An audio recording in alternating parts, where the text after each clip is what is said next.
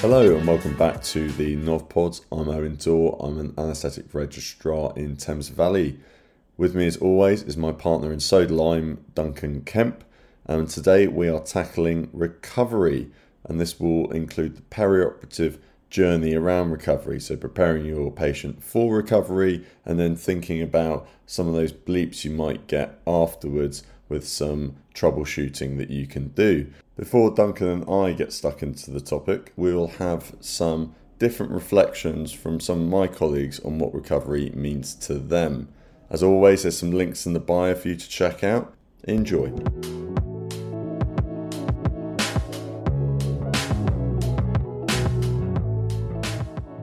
Give me 10 seconds on what the definition of recovery is. area of theatres that you go to after your operation as you come around from the anaesthetic. safe immediate post-op care and planning of the further perioperative period. to look after post operative patients to make sure they are safe enough to go back to the ward. where the excellent staff look after the patient during emergence. It's a very, very important place. We put a lot of trust in the staff there, and they're very good. What are three ways that you can annoy a recovery nurse? Be unavailable, don't listen, and not prescribe everything. starting handing over the patient before even patient reaches to the monitor or designated bay not connecting the monitors that annoys me bringing the last patient from theatre and they are in a hurry to go home. So Not we'll- staying Yeah, enough. not staying in, enough. Or three things to do to make sure you don't annoy recovery staff. Make sure there's a decent analgesic plan. Make sure you could be contacted, and make sure there's no propofol left in the cannula.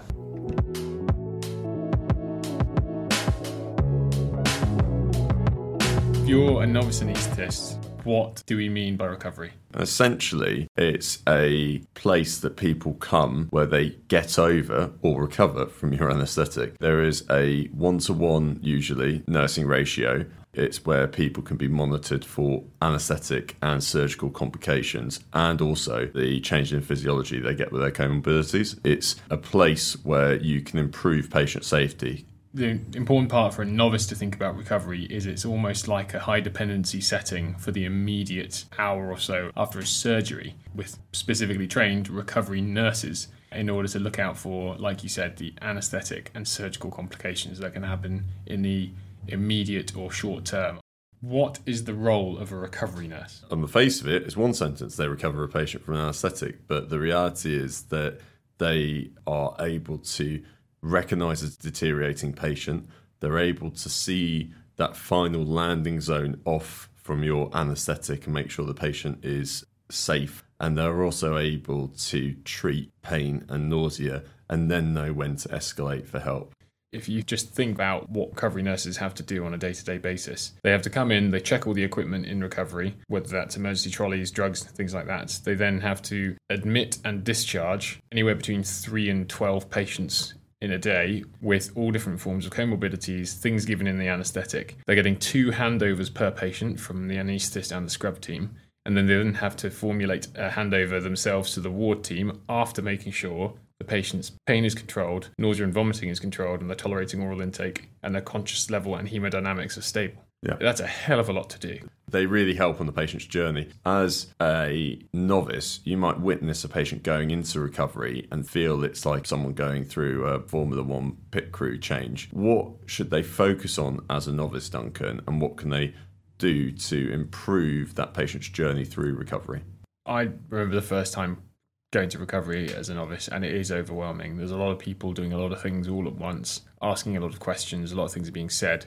There's all the noises from the rest of the recovery bay, the alarms, the patients throwing up, patients in pain. The best way to break it down as a novice is think about the pre recovery phase, getting into recovery and in recovery, and then start to think ahead to the post recovery when that patient's going to the ward. Because Yeah. that's going to be the stuff that saves you a headache later in the day or when you're on call. And also improves the patient experience, which is what we're all looking for. Yes, absolutely. That's obviously the number one priority, not avoiding bleeps in the middle of the night. Yeah.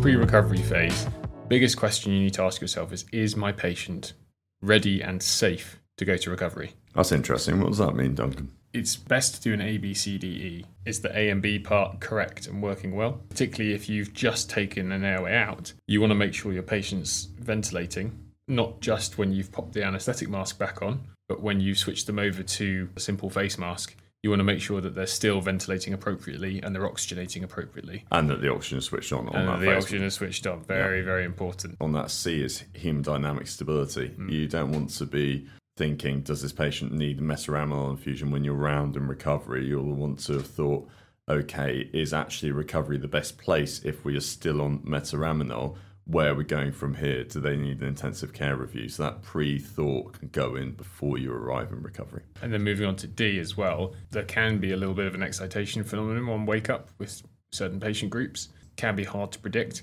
but having that happen in the theatre with a theatre team around you in a place of safety, where if you absolutely need to regain control, you can give something with assistance. That's better to happen in theatre than halfway down a corridor. The other thing to mention is part of the decision of when you go to recovery is the organisation of ringing in recovery and seeing they've got space. on that note, because it's something that burns me time and time again. When the question is asked, has anyone phoned recovery? Make sure someone has taken responsibility for that Yeah. and has responded to you. Give a closed loop communication. Why shouldn't we take a patient with an endotracheal tube into recovery? Why would that annoy the recovery nurse? I think, it for- would probably have you barred from recovery. Yeah, it would have you barred. As we mentioned before in the airways and extubation podcast episode, the DAS guidelines about extubation and risk assessing, but also the NAP4 study showed that extubation has a significant risk to causing airway emergencies. Having that happen one in a recovery area where there's no anesthetic machine and your best rescue is a bag valve mask or a water circuit. Two, having it potentially happen down a corridor where there's nothing else to help you is a recipe for bad stuff happening. Yeah. You're going to have a bad time. Airway needs to be properly sorted out before you transfer from theatre. If you're not happy, you should not be moving the patient. Also, if you have an airway, it's an appropriate airway that recovery can take, such as an i-gel, if the patient's tolerating it and self ventilating. yeah, We talked about this the other day. I think your rule of if you're not comfortable with that, particularly if you don't have any supervision or another pair of airway trained hands, take out the i-gel in theatre. yeah, There's nothing worse than an i-gel being ejected halfway down a corridor when your monitoring's falling off and then you arrive in recovery with a blue patient.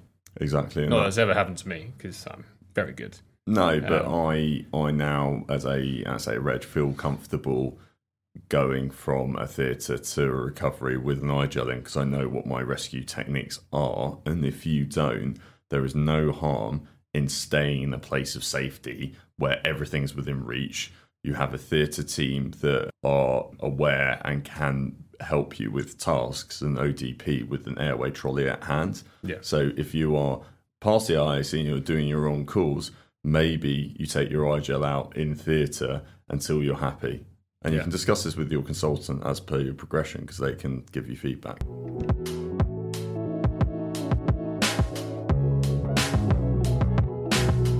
We've now arrived in recovery successfully. The patient's breathing. What do we do now? The key things are to make sure that oxygen is plugged back into a proper wall source and it's working.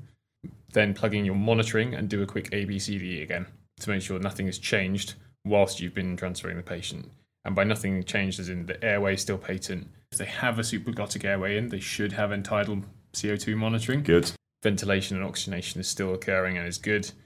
No hemodynamic instability. Your lines haven't been tugged out because you're going to need IV access almost certainly to be able to give that patient medications in recovery, potentially on the ward later. Mm-hmm. And then also disability. Has the patient GCS dropped back? Are they still rousable?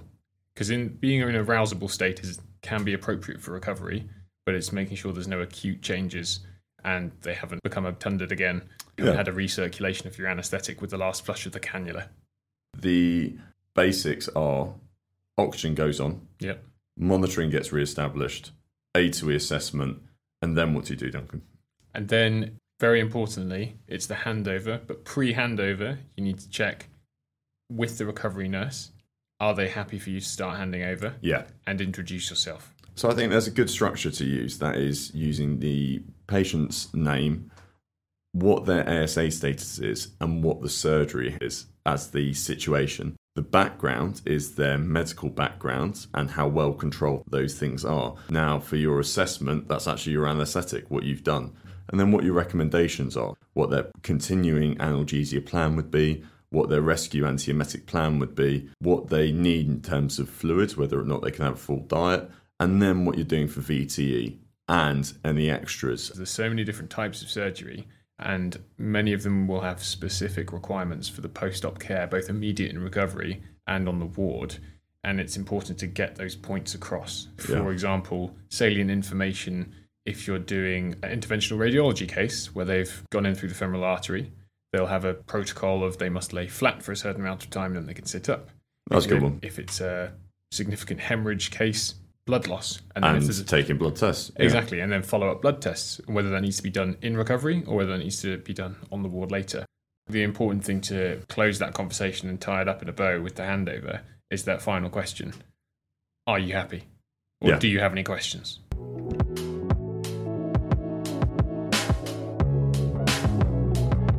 That's the patient's journey in recovery. What about post recovery should we be thinking about, Duncan?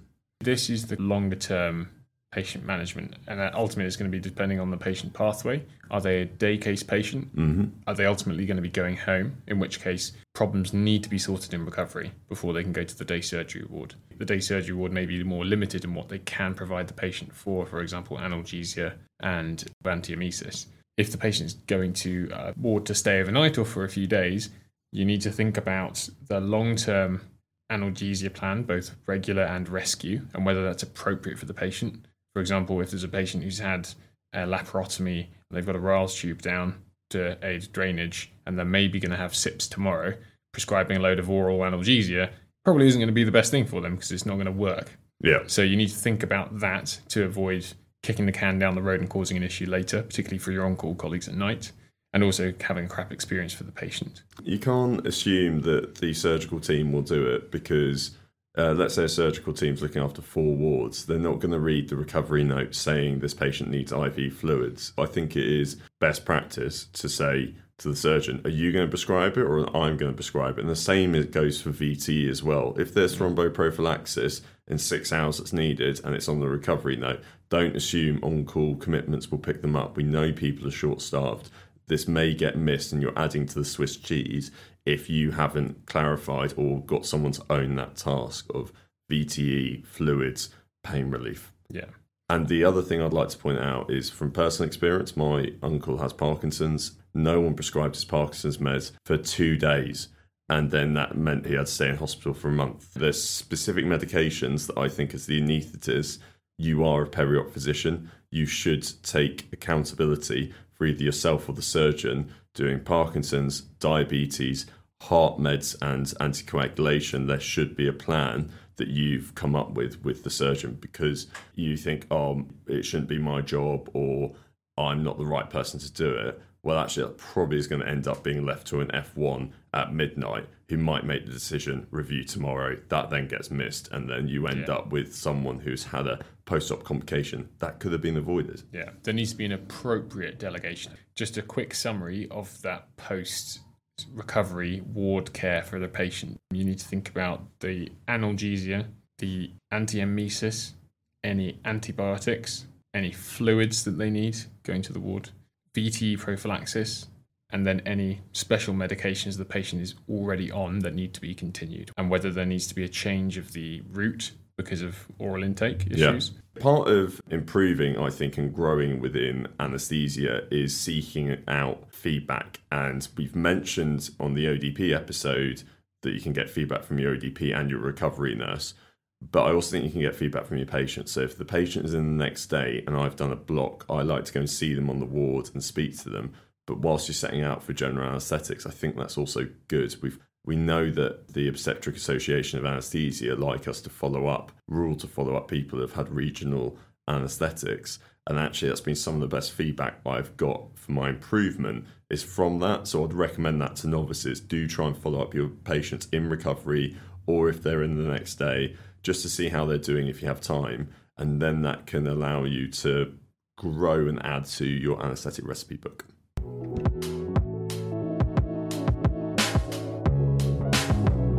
Bleep, bleep, bleep, bleep. Hi, it's uh, recovery. I've got a patient. You get bleep by recovery for a multitude of reasons. We want to give you a little bit of advice and problem solving way of going about this as a novice. So, the key things to establish are where are they calling from? Sometimes you may have multiple recoveries in your hospital, so it's a very important thing to establish.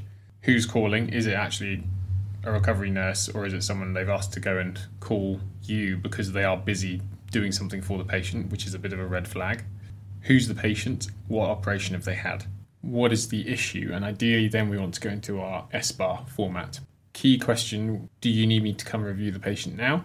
What are your recommendations? What can I do in the meantime? It's important to work out how you can help and if you need to go there as soon as possible. You may not be able to come immediately, but you can at least formulate a management plan or escalate that you need someone to go see a patient or relieve you so you can go see them. Okay, so Eoin, we talked about how to deal with a recovery bleep, but in your experience, what are your top three causes for recovery to bleep you? Well, I think number one will be pain. Mm-hmm. Number two will be hypotension. And then number three probably is that the patient's sick. Okay, let's go through a little pretend scenario. Bleep, bleep, bleep, bleep. I have got a 40 year old. He's had a knee arthroscopy and his pain is 10 out of 10. And you've been called to recovery to assess him. You've done your SBAR over the phone. You've asked what he's had and if there's any PRNs that you could give by the time you're coming. What else would form your assessment and treatment of this patient recovery? Pain calls, it's good to keep a broad perspective. You do need to ultimately go see a patient in pain if it's persisting, particularly if the recovery nurse has flagged that they've already given the rescue therapy that's been prescribed. Because what you want to do is flag up whether this is post surgical pain, Mm-hmm. this is a surgical complication which is presenting as pain, Yeah. or whether this is a post anesthetic or pathological complication such as an MI, which Ooh. been caused by the anesthetic or the events surrounding the anesthetic. You need to try and figure out which slot this goes into. Sometimes there can be a bit of crossover, Yeah. but it's important that these things are escalated quickly because, as I said, an anesthetic complication can quite quickly deteriorate in seconds to minutes. A post surgical complication may need to go back to theatre swiftly Yeah. and the surgical team to be made aware of that. So once we've got that thinking framework, then it's important to go to the patient, look at the patient as well as the vital signs. We get very focused on vital signs and numbers. Ultimately, snapshot numbers can be misleading. Looking at the patient as well, are they writhing in pain? Are they rigid in pain? Then doing an A to E assessment with a particular consideration for is there a complication at the surgical site or because of the, the surgery itself. That would be my approach to a pain call broadly, but then within the specifics of that, you then need to, as well as assessing the patient, discuss with the recovery nurse about the history and look at the anaesthetic chart, the procedure they've had, what they've been given so far for pain, and then make a calculated plan about where to go from there. Do they just need a little bit more analgesia? Does the anaesthetist who has done the operation need to know this patient is in a significant amount of pain so that they, particularly if there's any nuances to their care, so they can come and review potentially and maybe they will be able to solve the problem. The salient points here pain needs to be reviewed. Do use what's on the PRN chart. Don't be misled that it could just be one cause. Try and rule out the other ones in A to E format. Look at all information sources, including that anaesthetic chart that will give you good background. And then think about the benefits and risks. Are you giving a bit too much morphine for someone in renal failure who's old? Should you be switching to something else? Lastly, if you've given 10 milligrams of morphine and that patient is still screaming, you really need to think do I need that surgical review? Also, you need to think about how you're going to control that patient's pain after recovery. So if you're Yeah. not on top of your their pain in recovery, sending them to the ward with PRNs they can ask for every few hours and nothing regular isn't going to cut it. You need to think about your patient's experience, what the nursing staff on the ward can do and provide, then also trying to avoid a bleep in the middle of the night to one of your on-call colleagues to try and now sort out this pain which has risen to such a high peak that they need to get a lot of intravenous opiates to get on top of. If someone needs a PCA, you should be able to spot that when they go into recovery. Absolutely. This pain call, are you dealing with post surgical pain, which is to be expected, Are you dealing with a, a surgical complication or are you dealing with an anesthetic and pathological complication? And it's very important to try and differentiate those. And if you're giving medication for post surgical pain and what you think is post surgical pain, but they're still in severe pain, it's good to get a surgical review. You can end up giving a lot of painkillers to mask a surgical complication or a pathological anesthetic complication. And the last thing you want to do is obtund a patient who's then already having something bad going on. Always think if in your mind or your gut is going, something's not quite right here, get the surgical team to get involved as well. And as I've gone on my anesthetic training, that threshold for calling them has got lower because actually I've realised if this person has had 20 of morphine and they're still in pain, why is this? The should have created this. Is this a developing thing underneath? The surgical teams like to know about it sooner rather than later because if we send them back to the ward, it's much harder to A, get them back into theatres and B, get them into a safe, monitored environment. They're in the place of safety and recovery and they'd rather see their patients in recovery. An example that really sticks in my head is um, I was working with a colleague and she was called to see a patient who was post esophagectomy and they'd already had 10 milligrams of morphine. Describing post surgical pain you would get, then she gave then 5 milligrams kind of up front to try and get on top. They were still in pain, and as that second five was going in that she was giving, she called the surgeon and was like, No, this is not normal post surgical pain. This is requiring a lot for a slightly small person.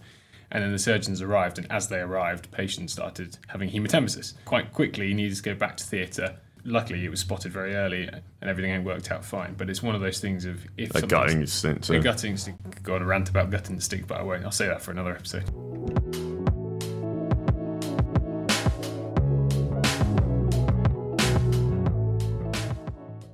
Bleep bleep bleep bleep.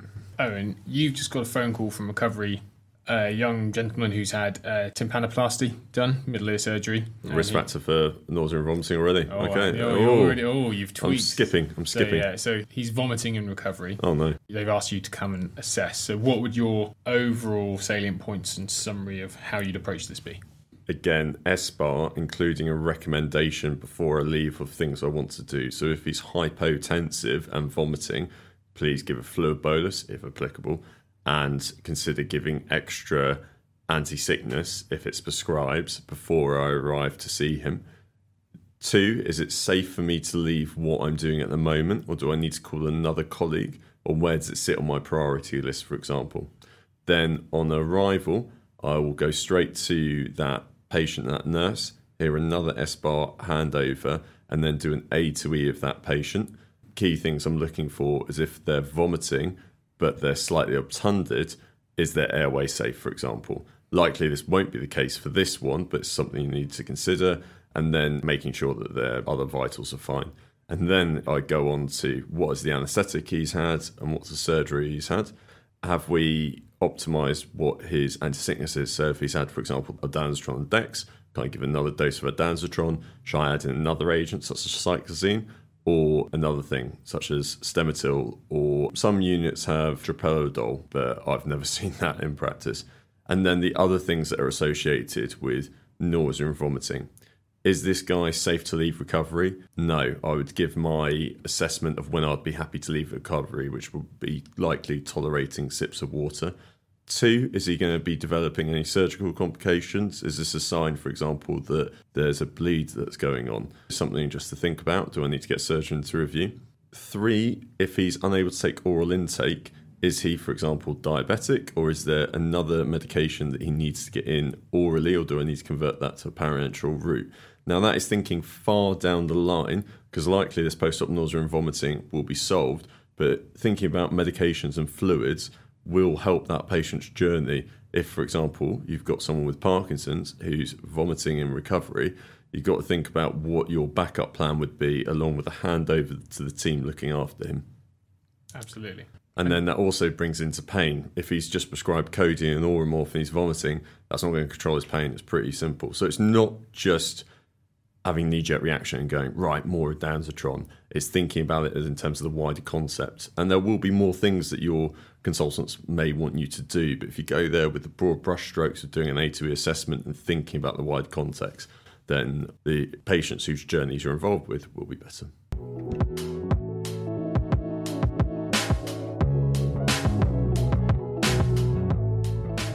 Bleep, bleep, bleep, bleep.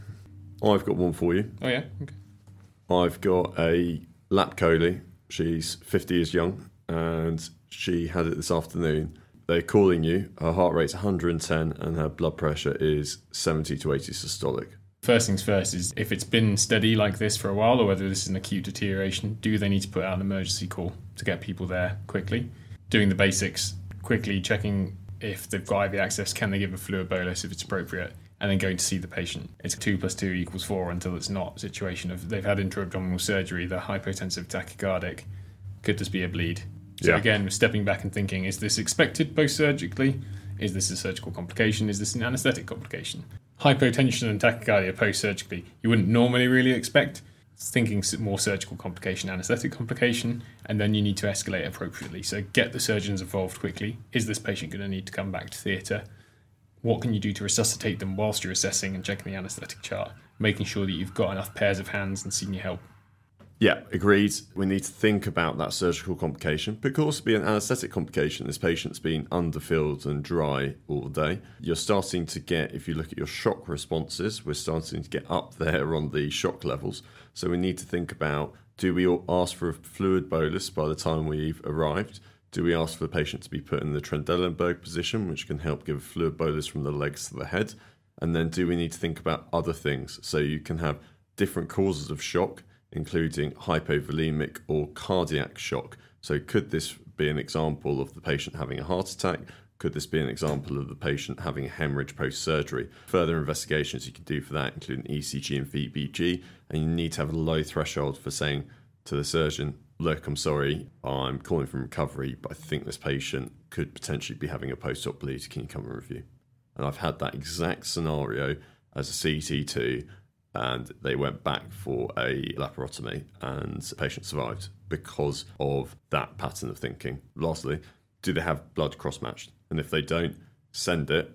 And if you've resuscitated with fluids, then you need to be calling for expert help, but do you need to start thinking about blood products?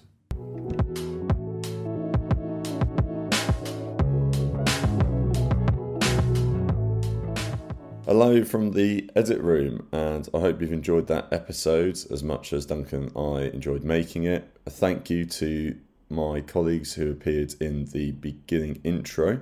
The resources that we've listed are good e learning for healthcare modules. A couple of comments on some of the content. If you're transferring someone five meters, it's the same as transferring someone five miles. So make sure you've got enough oxygen, you've got your monitoring on, and that you have the equipment that you need. Do call for help if there is an A, B, or C problem. If you are having a deteriorating patient in front of you, you're not expected to manage that by yourself. Do escalate to your senior reg or to your consultants.